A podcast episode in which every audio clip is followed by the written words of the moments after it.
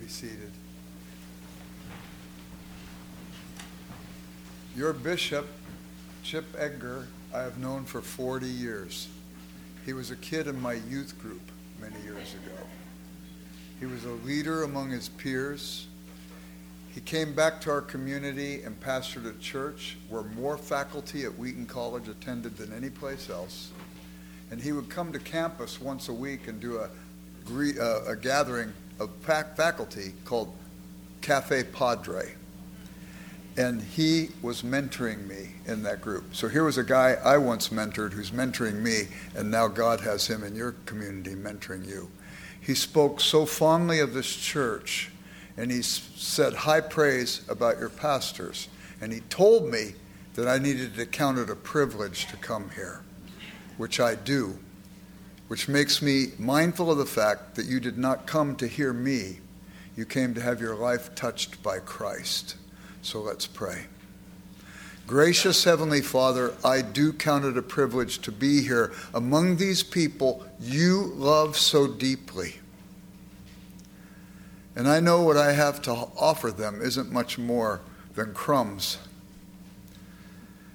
This is one morning quickly upon us, quickly it will be past. Much will be forgotten.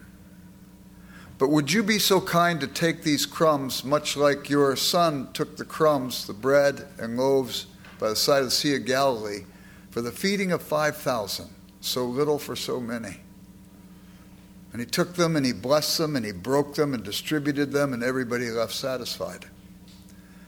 Would you take the crumbs I offer in the power of your Holy Spirit and break them and bless them and distribute them so each person here this morning would hear something that would cause him or her to say, That was meant for me.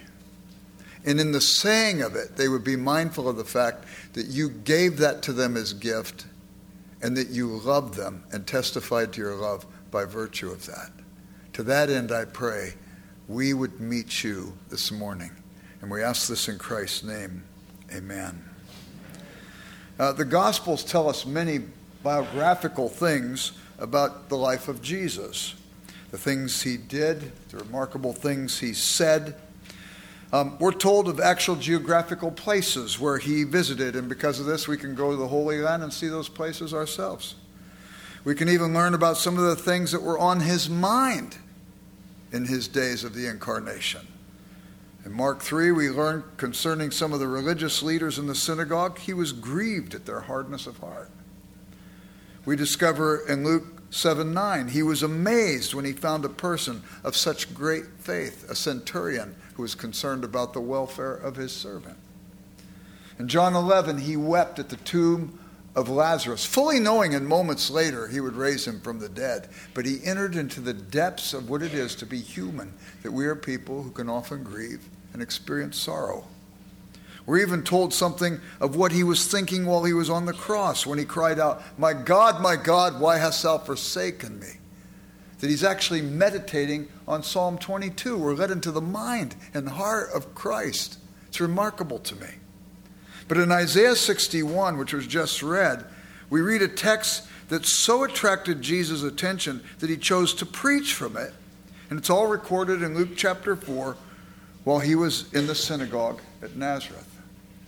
If we look at the text in Luke 4, we find he only went one and a half verses and stopped he read this The Spirit of the Lord is upon me, because the Lord has anointed me to bring good news to the afflicted. He has sent me to bind up the brokenhearted, to proclaim liberty to captives and freedom to prisoners, to proclaim the favorable year of the Lord. Some have seen it significant that Jesus stopped at that point. There was a division between what he read and what would follow. And basically, what follows is gladness instead of mourning praise instead of feigning, rebuilding the ancient ruins, everlasting joy and justice. It all seems eschatological what's following. And so, as a result, Jesus, drawing from this text to show his listeners that the things that he read about are not things to come, they're things that are accessible now, now, in our present state. Uh, note the following there's going to be good news for the afflicted. There's the binding of the brokenhearted. The brokenhearted can be mended. The proclamation of liberty to captives and freedom to prisoners to proclaim the favorable year of the Lord. How might this be? He was in a house of worship, not a prison, before the incarcerated. Did he seem to indicate that maybe we too could be captives and prisoners at some level or in some way? Well, let me imagine with you some possible and hopeful applications. I can't help but wonder if, to some degree, each of us are captives and prisoners to the consequences of the fall and the generational sins that have followed. I can't help but wonder if our imprisonment might be that we're so often blind to our own shortcomings, even when we're so aware of the shortcomings of others. I, I was speaking at one of the Oxford University colleges at an evensong service. The chaplain afterward, Michael Chantry, asked me if I would do high table with the faculty. I don't know if you've ever been to a high table at Oxford University. It's pretty spectacular. Many of you have seen a high table. If you've seen the Harry Potter movies, that hall where the students at Hogwarts are eating is a real place. That's Christ Church. It's the most spectacular of the Oxford University halls. But all the halls have these long tables that run the length of the hall, and then elevated and perpendicular to them is a high table where the faculty sit. If the students come in and they're eating, they eat maybe roast beef. The faculty will be eating prime rib. If the students are eating steak, the faculty will be eating filet mignon. Everybody comes dressed in their academic gowns. Huge paintings of famous benefactors and so on uh, line the walls of the table. The college I preached at, it was John Donne, the poet, it was William Tyndale, the Bible translator, and I think they look down at you just to make sure you're using the right knife, fork, and spoon while you're eating. It begins with a Latin prayer the wine pours freely, and you could cut the pretense with a knife. If you don't take yourself too seriously, it's kind of fun. But a lot of people are tempted to take themselves pretty seriously. The chaplain introduced me. I sat down after the Latin prayer. And the woman sitting across from me who taught history there said, So, Jerry, why are you a Christian? I thought she was asking because maybe she was interested. Somebody told me after the meal they thought she was asking because she wanted to make me the entertainment for that night's dinner. We could have entered into a philosophical, theological discussion. We could have argued and ended that meal with great indigestion. But I didn't come to faith because somebody sat and argued me into the kingdom. And I told this woman, I became a Christian because I was aware of brokenness in my life. I was aware of failure. I was aware of the things the Bible calls sin. I believe in the high ideal of love, but I was aware there were times when I had sharp words with people I said I loved most in this world. I was aware of justice and my desire to hold that as a high ideal. But there were times when I was not so fair and understanding of another person. And I was so devastated by those things that when I heard the God of the universe love me unconditionally and forgave me of all of that, I took to it like a duck to water. She looked at me and she said, Well, I can appreciate that, but that's just not my issue. I said, Really? I think I understand what you're saying because you see, I didn't become a Christian until I was in my first year of college, and, and I didn't become perfect overnight. That took two or three weeks before that happened. and the whole faculty busted up in laughter like you did. And I looked at this woman, and I said, Your laughter just betrayed you. She said, What do you mean? I said, Well, you and I had just met, so you couldn't know the specifics in my life that made that statement nonsense.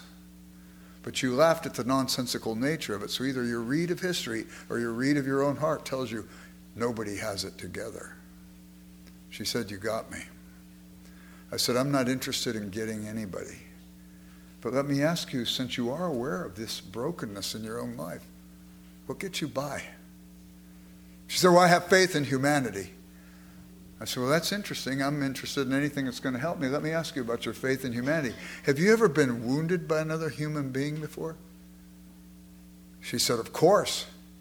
I said, Have you ever wounded another human being before? She said, I suppose so. She's a little softer on herself. I said, How does this faith in humanity work where we live in a world where we have wounded others and we've been wounded by others?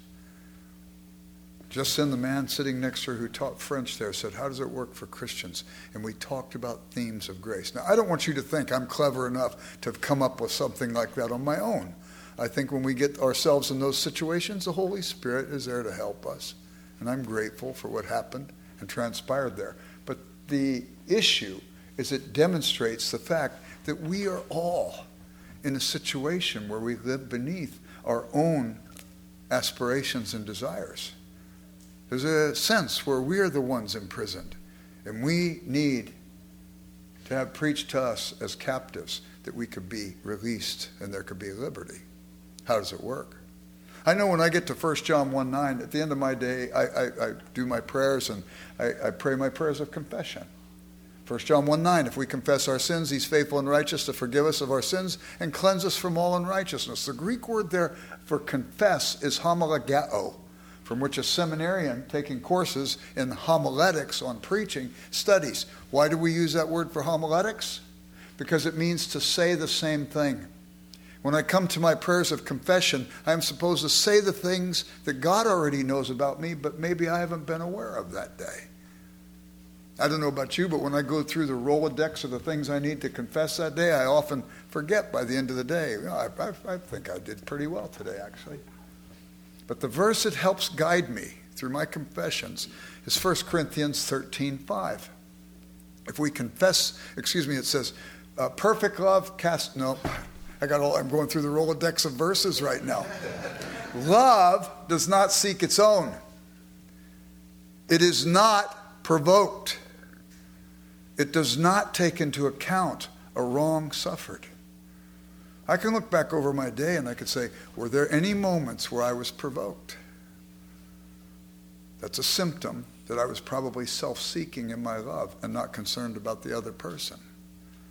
And consequently, as a result, I can remember those things. And it brings me to the place of self awareness where I lay before God. Father, I am still trapped in the, privi- in the prison of bad attitudes, impatience, short temper. I need you to heal me. I need you to heal me. I frequently see that all too often I struggle repeatedly with the same kinds of lapses. I weary of it and wonder if I'm not one of these captives to whom Jesus is preaching liberty and hope. But how might that be? How might I find freedom? Imagine with me a little further. I want to use an analogy. I would like to suggest to you that our lives are like an old phonograph record. Do you guys even still remember what phonograph records were? You'd put the record on the record player, you'd put the needle in the grooves, and it would begin to play its themes. Invariably, those records would get scratched. And what would the records do after they were scratched? They would skip.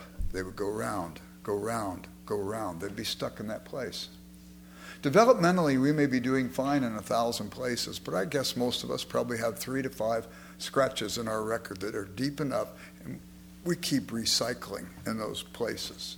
Psychologists call the phenomenon repetition in search of mastery. We want to get past that developmental stuck place to move on to better maturity. But how do we do it? It's interesting that we often look for surrogates. It's, if you get cut off on the road and you honk the horn, that's one thing. But if 20 miles down the road you're still tailgating that person honking your horn, it's not about them cutting you off. You're projecting on that. You go to work, they hire somebody new. You don't know the person, but you don't like them. Somebody says, Why don't you like them? You don't even know them. And we say bad chemistry. Bad chemistry may be a place where our record has been scratched deeply. And as, uh, how about marriage? Where it's the same thing that keeps coming up in the marriage year after year. Why is it that the same things might bother us? Because somehow that other person has become a surrogate and we take out on them the person who scratched our record years before. And the consequence of this being scratched is we tend to drift towards anesthetizing behaviors. The anesthetizing behaviors don't get us better, they just get us by temporarily. The obvious ones alcohol addiction, sexual addiction, drug addiction, workaholism. Um, you can have less obvious ones. Um, I, I, know a, a Hell's Angel type people. I've worked with enough of them, not that many, but enough of them to see a common pattern. Everyone underneath that hard veneer of toughness had a marshmallow heart. Everyone I met. It became a kind of anesthetizing behavior. I know a man who creates chaos in his world over there, so people will be deflected to look at that chaos and they don't look at the chaos in his own heart. These anesthetizing behaviors get us by, but as we develop and gain convictions, we generally find that the anesthetizing behavior and our convictions are in conflict. We find ourselves in Romans 7. The very thing I desire to do, I don't do. And the thing that I want to do, I don't do. What, who's going to set me free from all these things? Paul said Jesus will, but how?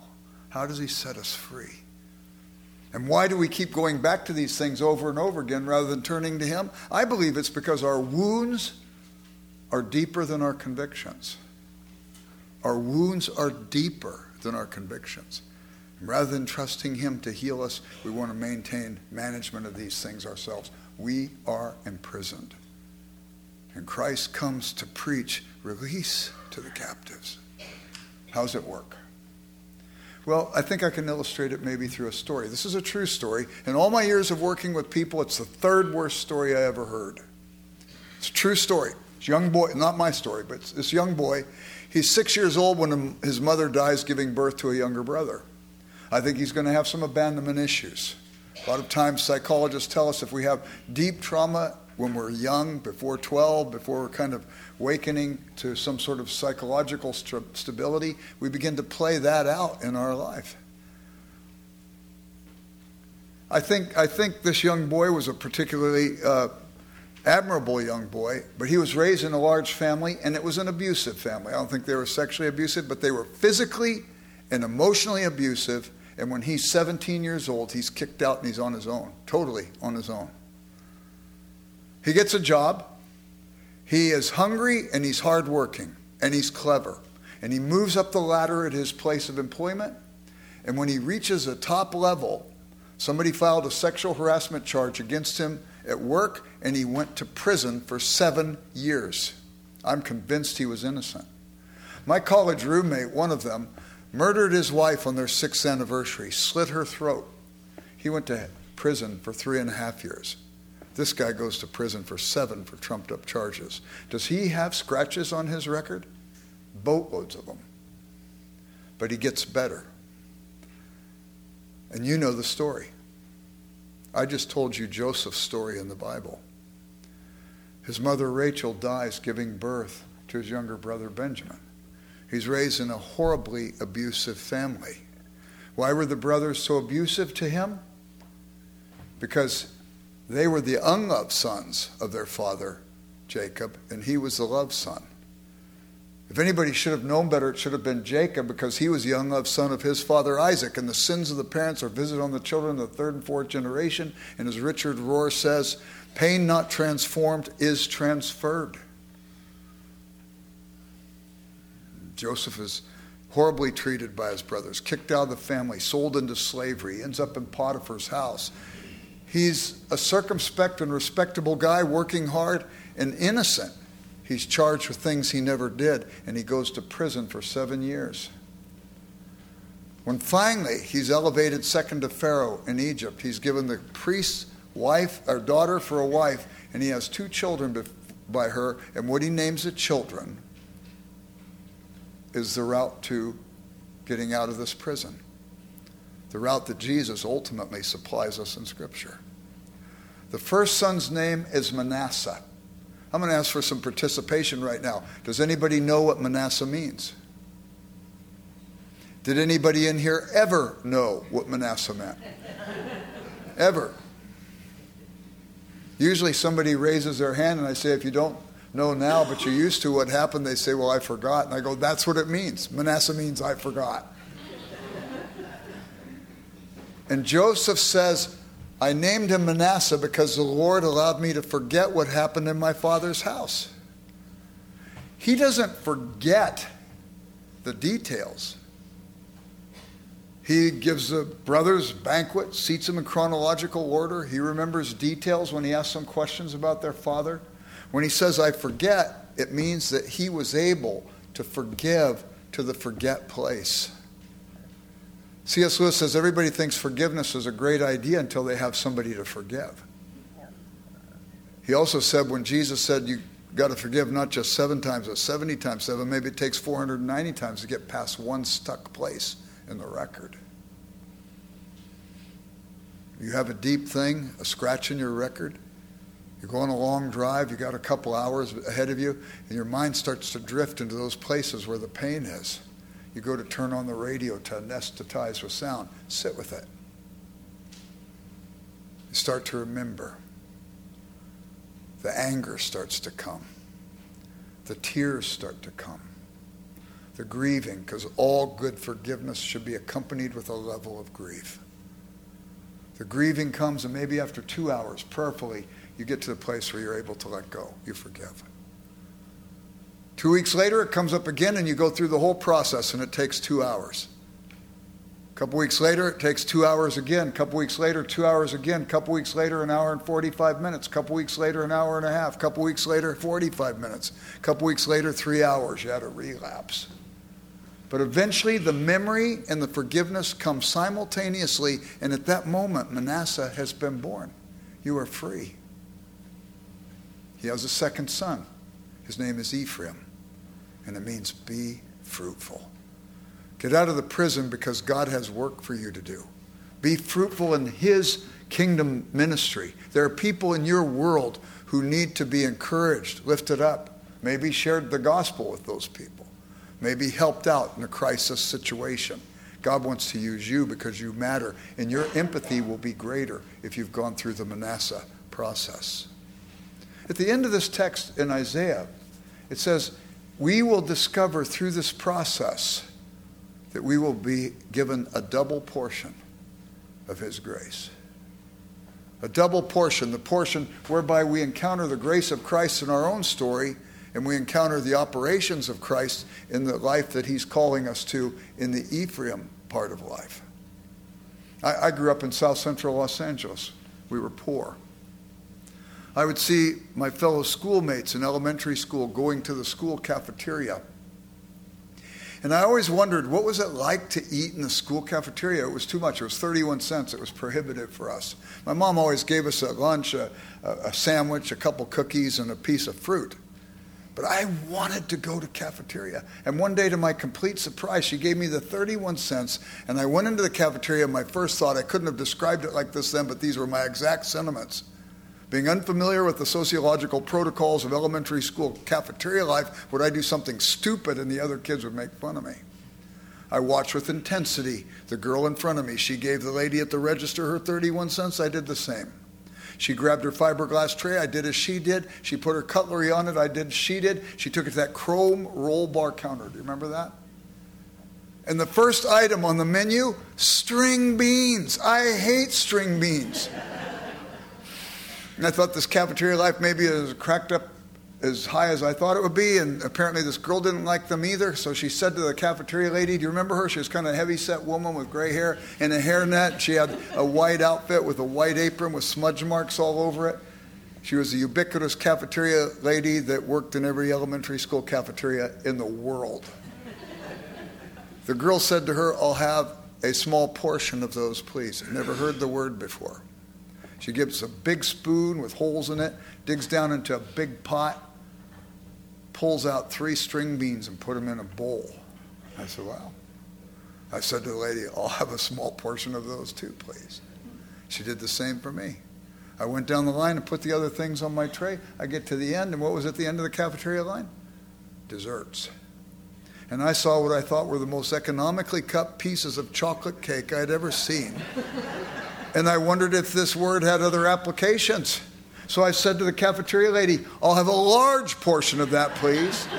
And she cut me the biggest piece of chocolate cake I'd ever seen in my life. And I thought, that is a good word. The psalmist says in Psalm 73 Whom have I in heaven but thee, and besides thee I desire nothing on earth. My heart and my flesh may fail, but God is the strength of my heart and my portion forever. This text says there's something whereby we are incarcerated. As long as we're letting the sins of the past have dominance in our life, rather than discovering the operations of grace to set us free, that we might have a larger portion of Him and a larger portion of our participation of His work in this world.